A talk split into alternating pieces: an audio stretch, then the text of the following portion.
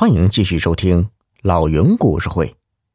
天道有常，世事无常。几天后，胡大娃回到了雷公庙。意外的是，他又带回了一具骷髅。当胡大娃得知月六竟然无故被毒死，不免伤心落泪。胡大娃唤来了谢东。谢东一见新道具，大吃一惊：“胡大哥，如今官府正在彻查月六之死，也旁敲侧击骷髅之事，你何以又带回一具啊？”胡大娃一听，嘴角诡异的一笑：“嗨，你就甭管了，叫裁缝过来，给他装套戏袍。”隔天，裁缝送来一件戏服。可袍子穿在骷髅上，软趴趴的，立不起来。谢东一拍大腿呀：“哎，不是还有另一件官袍吗？换上试一试。”想不到官袍套在这件骷髅上，骷髅好似活了一般，立了起来。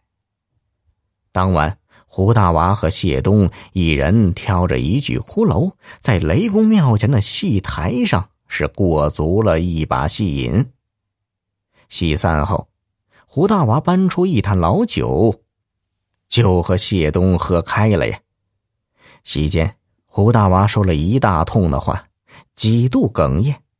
谢东听了也是唏嘘不已。两人直喝到三更天，谢东这才回了家。胡大娃并没有收起酒，而是搬起那具穿着官服的骷髅，放在谢东坐过的石凳上，竟然给骷髅也倒了一碗酒。胡大娃端起酒与摆着的碗相碰了一下，一口喝光了。喝光后，胡大娃几声怪笑后，竟然也是趴在石桌上不动了。隔天清早，府衙的深渊谷早早又被雷响了。这击鼓者竟又是那只猴子。秋雨觉得这事蹊跷，不等驼背大爷去找李正报案，便火速赶往雷公庙。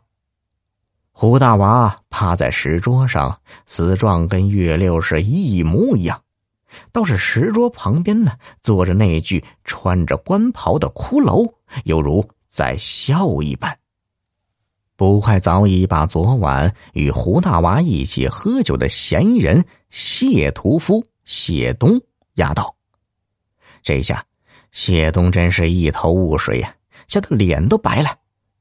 大人冤枉啊！我只是陪他喝了酒。这时，谢东惊讶的指着坐在一边的官袍骷髅说道：“他怎么也在坐在这里？”大人，莫不是他化成厉鬼来索命的？谢东明显话中有话。秋雨指着官袍骷髅说道：“他是谁？”谢东心慌意乱。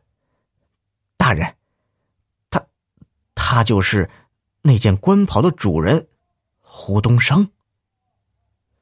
谢东便把昨日胡大娃的话。复述给了秋雨。原来此番胡大娃潜回乡里，就是去到胡东升的遗骨的。早些年，胡东升病故于任上，运回老家安葬。胡大娃估算胡东升已经腐烂的差不多了，便去到了骷髅来。其实，他一直怨恨胡东升当年的不辞而别呀。而此刻，胡东升的遗骨正穿着当年的官袍，笑看挖出他尸骨的人死于非命，嘴角似乎也在淫笑着。这个时候呢，身边的猴子再次龇牙咧嘴，指着石桌上头一截阳槐枝上盘着的一条毒蛇。这两件同一地点的命案。终于告破了，原来这毒药的来源便是毒蛇留下的毒涎液。机缘巧合之下，都流入了被害人的酒碗里呀。柯探真是命运弄人，坏心眼儿的人死了，被挖尸骨不得安宁；知恩图报的人活着含恨在心，报复了死人，却害了自己性命。有时候人不如猴，猴尚且懂得报效主人，为主人伸冤。有道是：天道有常，世事无常。老铁们，本集已播讲完毕，多多分享转发哟！老云拜谢了。